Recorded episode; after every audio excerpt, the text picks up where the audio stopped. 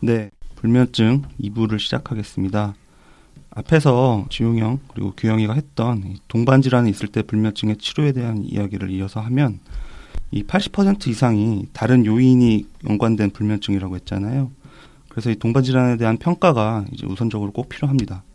일반적으로 2주에서 3주 이상의 불면증이 계속되는 상태라고 하면 꼭 병원에 가서 상담을 받아보시는 게 좋습니다. 단순히 수면제 복용을 하면 일단 잠은 잘 수 있겠지만은 그 원인이 기저 원인이 규정되지 않은 상태에서 계속 약만 복용을 하는 상태가 오래 가게 되면 오히려 불면증이 심해지고 낮에도 더 피곤한 상태가 나타날 수가 있습니다.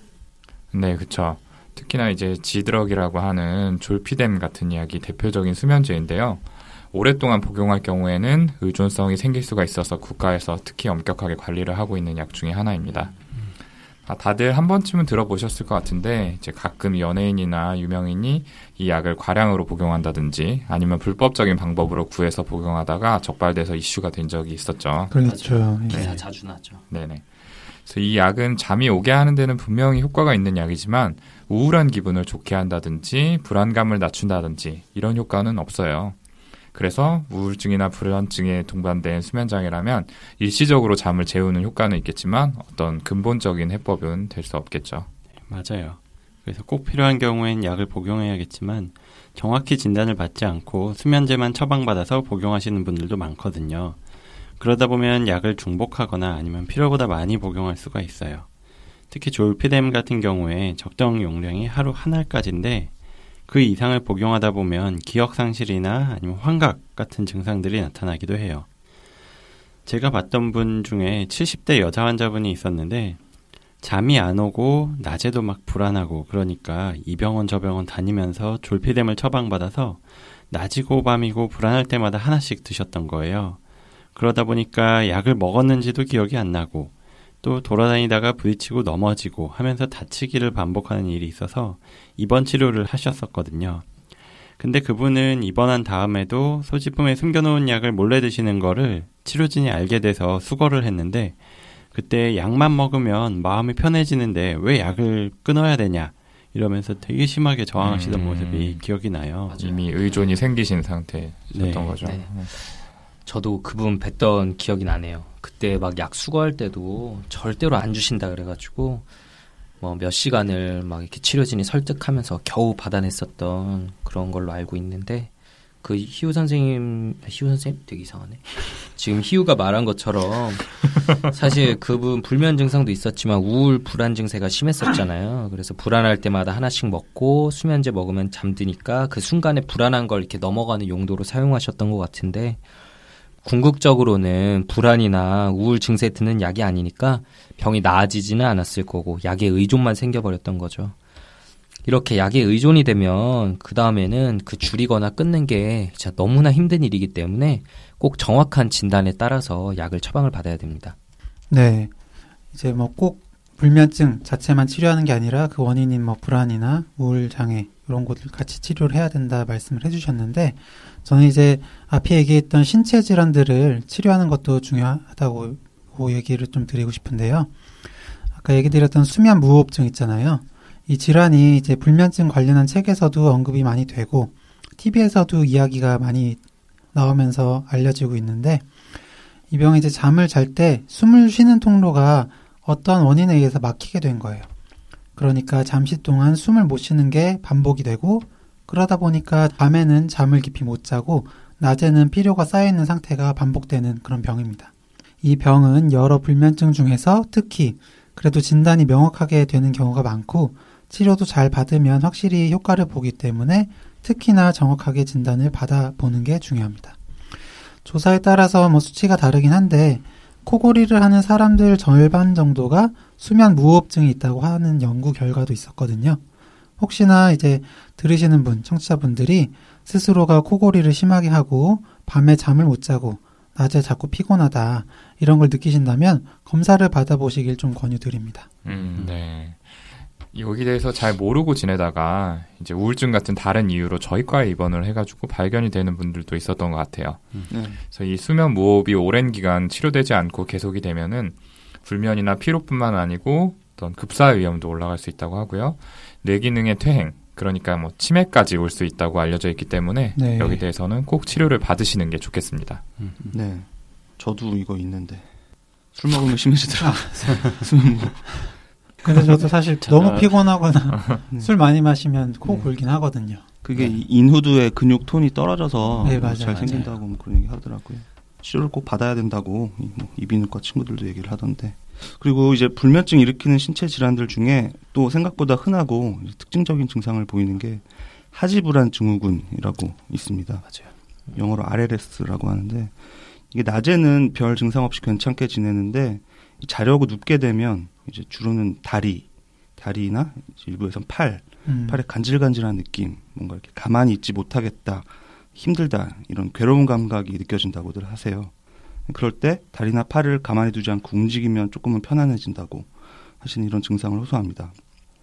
이 하지불안 증후군은 이 뇌의 도파민 시스템에 어떤 불균형이 일어나서 생긴다고 알려져 있는데 이런 상태를 일으키는 몇 가지 원인들이 밝혀진 게 있습니다.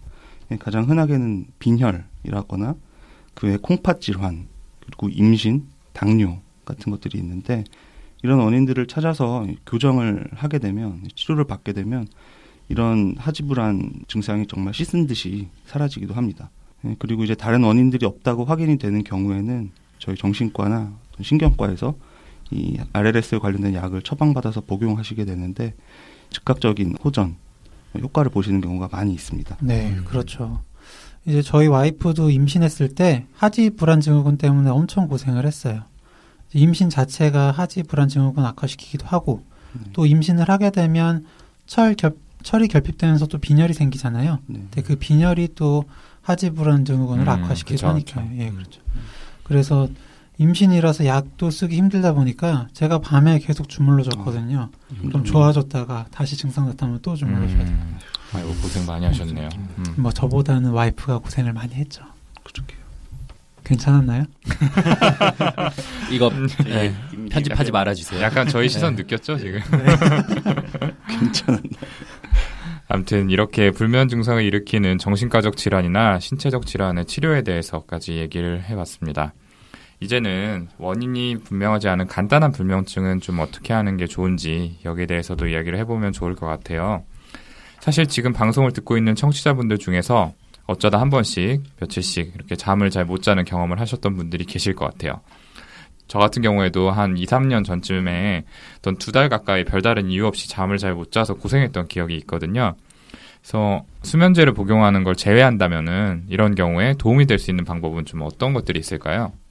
그 오동훈 선생님 2, 3년 전에 그때면은 결혼하기 전에 앞두고 매일 술 먹자고 불러냈을 때 아니에요? 그쵸. 심란하다면서. 맞아요. 불안과 새벽에 우울이. 기저 원인이었던 거 아닌가요? 혹시? 아니죠. 별다른 약간 이유 없이 잠을 못 잤다 그러길래 제가 약간 그러니까요. 놀라가지고 지금 말을 꺼내게 됐는데 제가 너무 기뻐서 약간 조증 상태에서 잠을 잘 못 잤던 것 같아요. 아. 지금 생각해 보니 예민성 흥분돼가지고 그냥 싸우고 다니고 아니에요, 진짜. 저 정말 너무 행복해요. 네, 중요한 얘기해야 되는데 예, 제가 좀 태클 걸어서 미안하고 우선은 지금 오동훈 선생님이 중요한 얘기를 이제 꺼냈는데 그 수면제를 복용하는 걸 제외하고 그 잠을 못 자는 데 도움될 수 있는 방법들이 어떤 게 있냐 이제 저희가 얘기를 해봐야 되는데 우선 그 수면 위생을 좋게 하는 게 제일 효과가 있어요. 그 수면 위생이라는 단어가 생소하실 수 있는데 쉽게 말하면은 그 잠자기 좋은 환경을 만드는 거예요. 그 앞서서 이제 수면에는 주기가 있다는 얘기를 저희가 했었잖아요. 그래서 잠자는 시간과 일어나는 시간을 항상 비슷하게 만드는 게 당연히 좋고요. 그리고 그 두 개 중에서도 일어나는 시간을 일정하게 하는 게 좋다고 해요.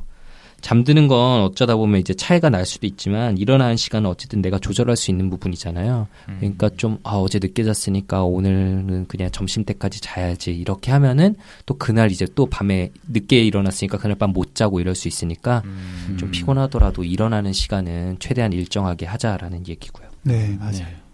그리고 잠이 잘 들기 위해서는 아무래도 저녁이 됐을 때 각성 상태를 낮추는 게 도움이 돼요.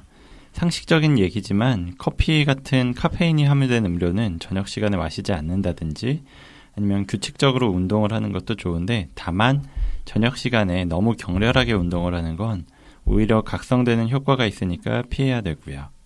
그리고 저녁 식사로 자극적인 음식이나 폭식을 피하고 자기 전에 한 3시간 정도는 떨어진 시간에 식사를 마치는 게 좋다고 해요. 그리고 따뜻한 우유 한 잔을 저녁에 마시는 것도 도움이 된다고 하고요. 네. 그리고 역시 상식적인 얘기들이기는 한데 침실 환경이 숙면을 취하는 데 많이 중요합니다. 물론 어둡고 조용한 것이 좋겠고요. 침실 온도가 너무 높지 않은 것도 도움이 된다고 합니다. 잠옷 입고 이불 한 장 정도 덮은 걸 기준으로 해서 한 20도 전후의 온도가 도움이 된다고 하는 연구 결과가 있는데 사람마다 차이는 있을 테니까 각자 적절한 온도를 찾아보시는 게 좋겠고요. 그리고 이제 제일 중요한 걸로 침대에서 잠만 자야 된다고 하는 점입니다. 침실에 TV나 핸드폰 있어서 누운 상태에서 그걸 본다거나 침대에 누워서 책 읽고 다른 일을 하는 게 무의식 중에 우리 몸이 침대가 잠을 자는 곳이라고 인식하는 것을 방해를 하게 되기 때문입니다. 그래서 수면 학자들은 침대에서는 두 가지 의미의 잠자는 것만 하라고 얘기를 하죠. 비유적으로. 두 가지 의미의 잠이요.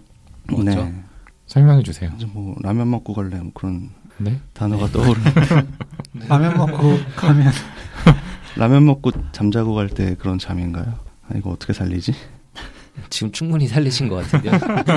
아주 망한 것 같아요. 아무튼 지금 다들 생각하고 계시는 그 두 가지 의미의 잠이라고 생각하시면 될 것 같고 근데 저희가 이제 외래에서 환자분들 불면에 대해서 호소하셔서 말씀을 나누다 보면은 못 잠을 못 자서 오래 고생하시는 분들 중에도 저희가 지금 말씀드린 수면 위생에 대해서 조금 본격적으로 의식적으로 꼼꼼히 체크하고 또 교정을 해본 분들이 별로 없어요. 그렇죠. 예. 너무 뻔한 얘기라서 뭐 워낙에 언론이나 뭐 그런 데서 많이 나오니까 뻔한 얘기라서 흘려듣게 된다고 하시는 분들도 있는데 저는 이제 뻔하지만 양만큼이나 중요하고 불면을 치료하는 데 이제 효과 있는 방법이라고 말씀을 드립니다. 그 처음에 어둡고 조용한 게 좋다고 말씀드렸는데 귀마개하고 그 뭐라 그러죠? 안대. 안대. 음. 안대 사용 안 해보신 분들이 많더라고요, 실제로. 그래서 뭐 약도 약이지만은 한번 시도를 해보시라라고 해서 효과를 보시는 분들 몇 분 봤습니다.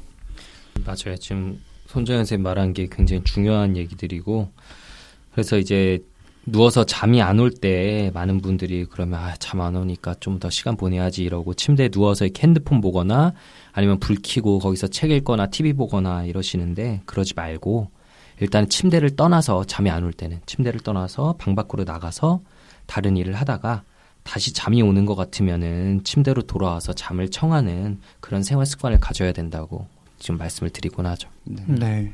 워낙에 불면증으로 오시는 환자분들이 약 없이 하실 수 있는 방법이 뭐냐 많이 물어보셔서 수면 위생 중요하다 다시 한번 말씀드리고 싶고요. 그리고 또 이제 수면 인지 행동 치료도 도움이 많이 됩니다. 한 연구에서는 불면증이 있는 사람들을 대상으로 수면제를 처방한 경우와 또 수면 인지 행동 치료를 한 경우를 나누어서 효과를 관찰했는데 치료를 시작한 직후에는 수면제가 조금 더 빠르고 확실한 효과를 나타내다가 2주 정도 지나고 나서부터는 효과가 비슷해졌다고 해요. 근데 치료가 종결되고 2년이 지난 후에 다시 한번 조사를 했더니 수면제를 복용했던 사람들은 이후에 다시 불면 증상이 나타나는 경우가 많았는데 인지행동 치료를 받았던 사람들은 많은 수가 치료 종결 이후에도 잠을 꾸준히 잘 잤다고 합니다. 네, 이 수면 인지행동 치료의 핵심은 잠에 집착하면 안 된다라는 점인데요. 불면증의 역설이라고 하는 현상인데 잠은 자려고 하면 할수록 잘 안 오는 성질이 있어요. 그래서 내일 중요한 일이 있어서 오늘 푹 자야 되는데 라고 생각하고 자리에 누우면 금방 잠이 오지 않는 경험들은 아마 다들 해보셨을 거예요. 저는 불면증 때문에 진료를 보러 오신 분한테 이렇게 이야기를 좀 하는데요. 애써 잠들려고 하지 마시라. 마음을 내려놓고 뭐 꼭 잠잘 필요는 없다. 그냥 누워서 쉰다고 생각을 하라. 이렇게 말씀을 드려요. 사실 앞에서 저희가 드렸던 뭐 불면이 지속될 경우에 신체에 많은 영향을 줄 수 있다. 이런 얘기들하고 모순이 되기는 하지만 하루쯤 잠을 못 잔다고 당장에 큰 일이 일어나는 건 아니거든요. 그러니까 굳이 잠들려고 노력하는 것보다는 어떤 가벼운 생각들을 하면서 누워 있다 보면은 어느새 잠이 들고 아침이 되는 이런 경험을 하실 수 있을 거라고 생각합니다. 다만 여기서 하는 생각들이 어떤 고민거리 같은 걸 얘기하는 건 아니에요. 그래서 고민들이 이제 계속 이렇게 머리를 붙잡고 있으면은 잠을 밀어내기가 쉽거든요.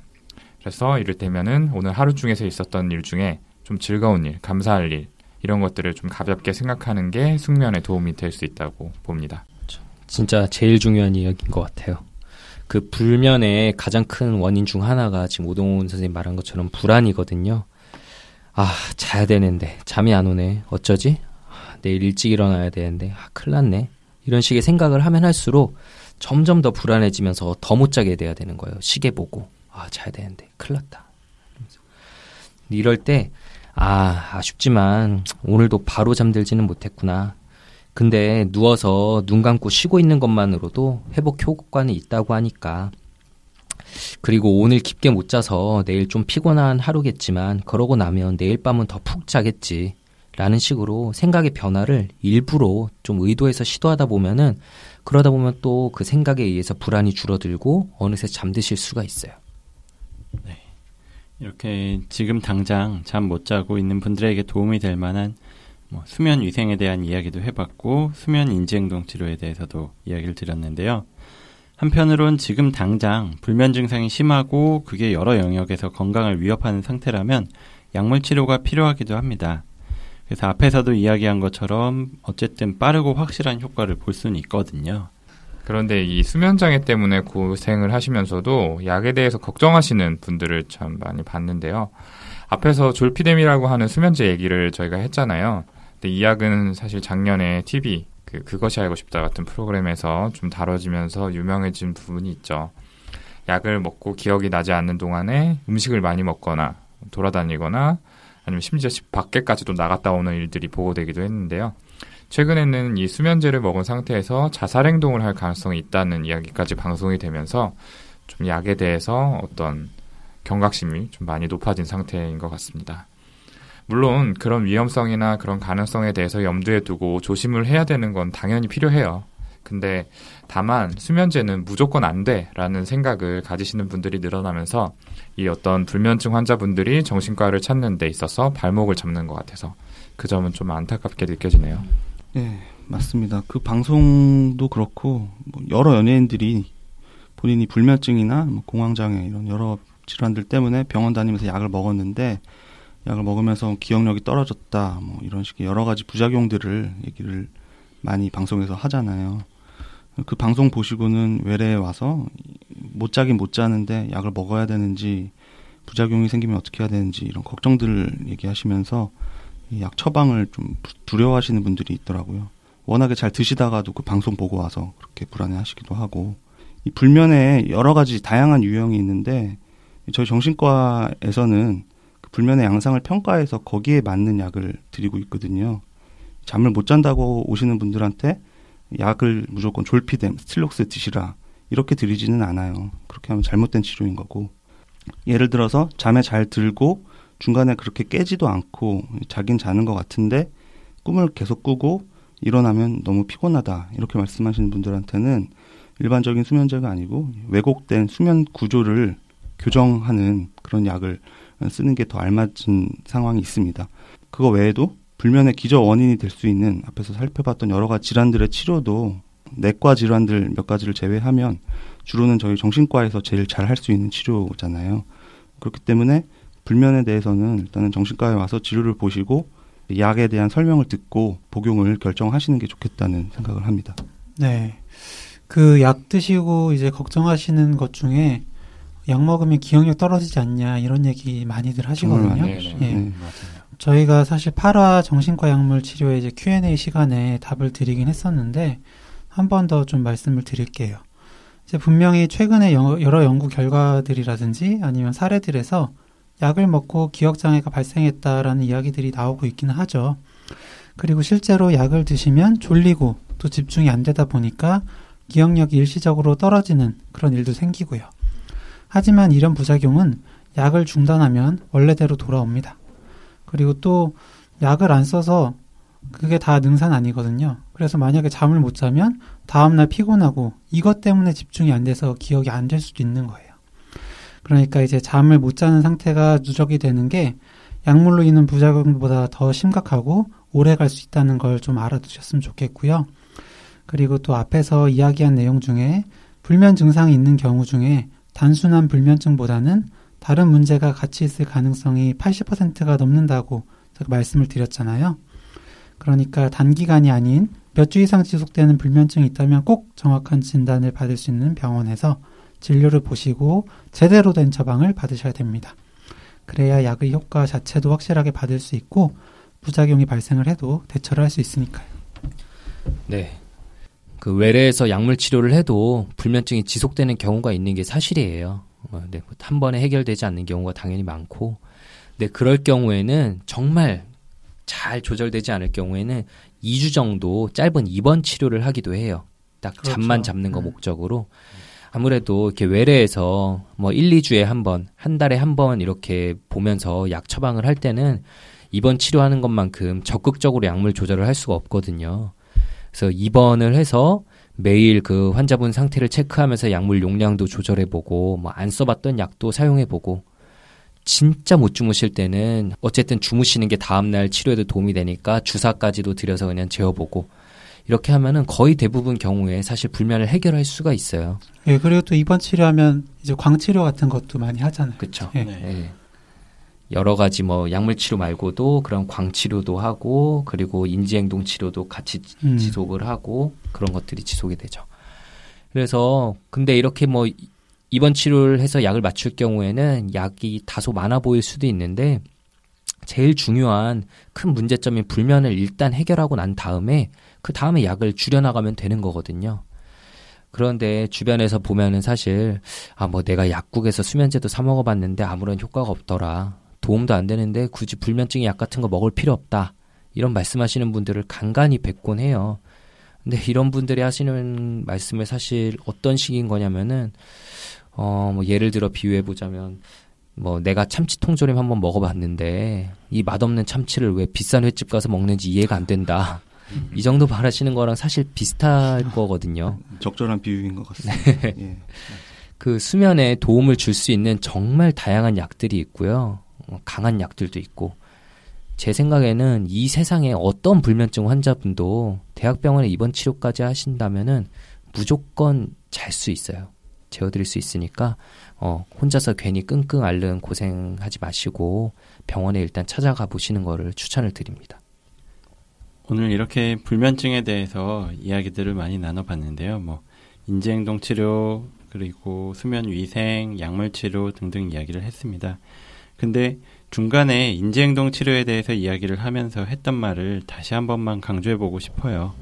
저희가 잠을 오랜 기간 못 잤을 때 발생할 수 있는 나쁜 영향들에 대해서 이야기를 하다 보니까 혹시나 청취자분들 중에서 잠을 꼭 잘 자야겠구나 라는 생각을 하실 수도 있는데 그게 잠을 방해하는 큰 요인이 될 수도 있겠다는 걱정이 들었거든요. 그래서 다시 한번 말씀드리지만 일시적으로 잠을 못 자는 게 바로 우리한테 치명적인 피해를 주진 않아요. 그러니까 오늘 밤에 잠이 안 오더라도 잠을 꼭 자야 되는데 라는 생각을 하는 것보단 침대에 누워서 쉬기만 해도 피로가 풀린다. 그렇게 생각하는 게 도움이 될 것 같습니다. 네, 또 불면의 원인이 다양할 수 있고 거기에 맞는 치료법을 찾아야 한다는 말씀을 다시 한번 드리고 싶은데요. 잠이 안 온다고 해서 무조건 약을 기피하는 것도 또 반대로 제대로 된 처방 없이 임의로 약을 복용하는 것도 모두 정답은 아니겠죠. 불면증으로 고생하는 분들은 정신과 의원 내원하셔서 상담과 검사를 먼저 받으신다면 극복하는 길을 한결 빨리 찾으실 수 있을 거라고 생각합니다.